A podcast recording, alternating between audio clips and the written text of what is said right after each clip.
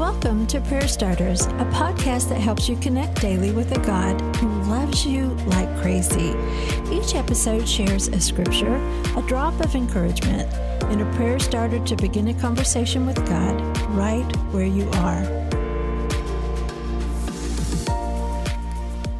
Crowds came from the villages around Jerusalem, bringing their sick and those possessed by evil spirits, and they were all healed.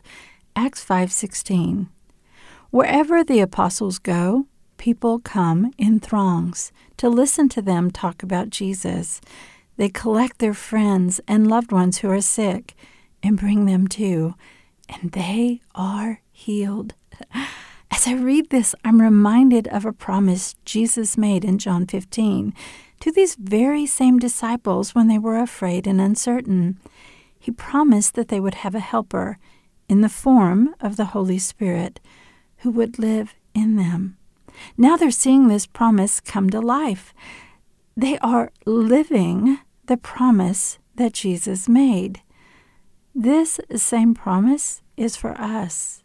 We too have a helper, the Holy Spirit.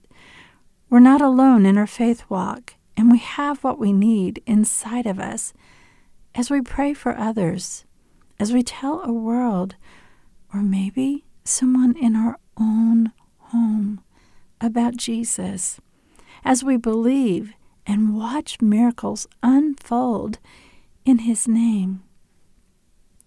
Today's prayer starter Jesus, you made a promise.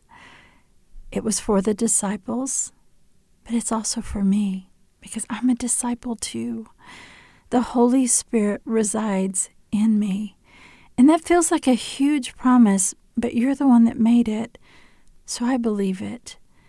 I long to draw others to your love and healing in my own home, with my friends, in my neighborhood, and beyond. Help me to trust that I have what I need as I pray for that one who longs for healing of the heart, body, or soul. Now, Lord, I know this is not on me. This is not something I do in myself. The expectation is simply that you will help me to show others who you are, to draw them closer to you, because you are the miracle worker. I ask this, Lord, for a world that longs for hope, but also as your daughter, who longs for a helper. Now, continue the conversation. The apostles were just ordinary people. And yet, we see over and over how they made an incredible difference because they believed, but they also lived the promise that Jesus gave them. They would not be alone. You also have been made that promise. So take a moment and ask God to help you believe in that promise and to live that promise right where you are today.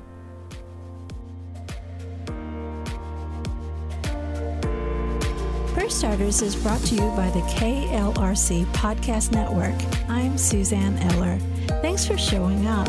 May you sense how much God loves you today and every day.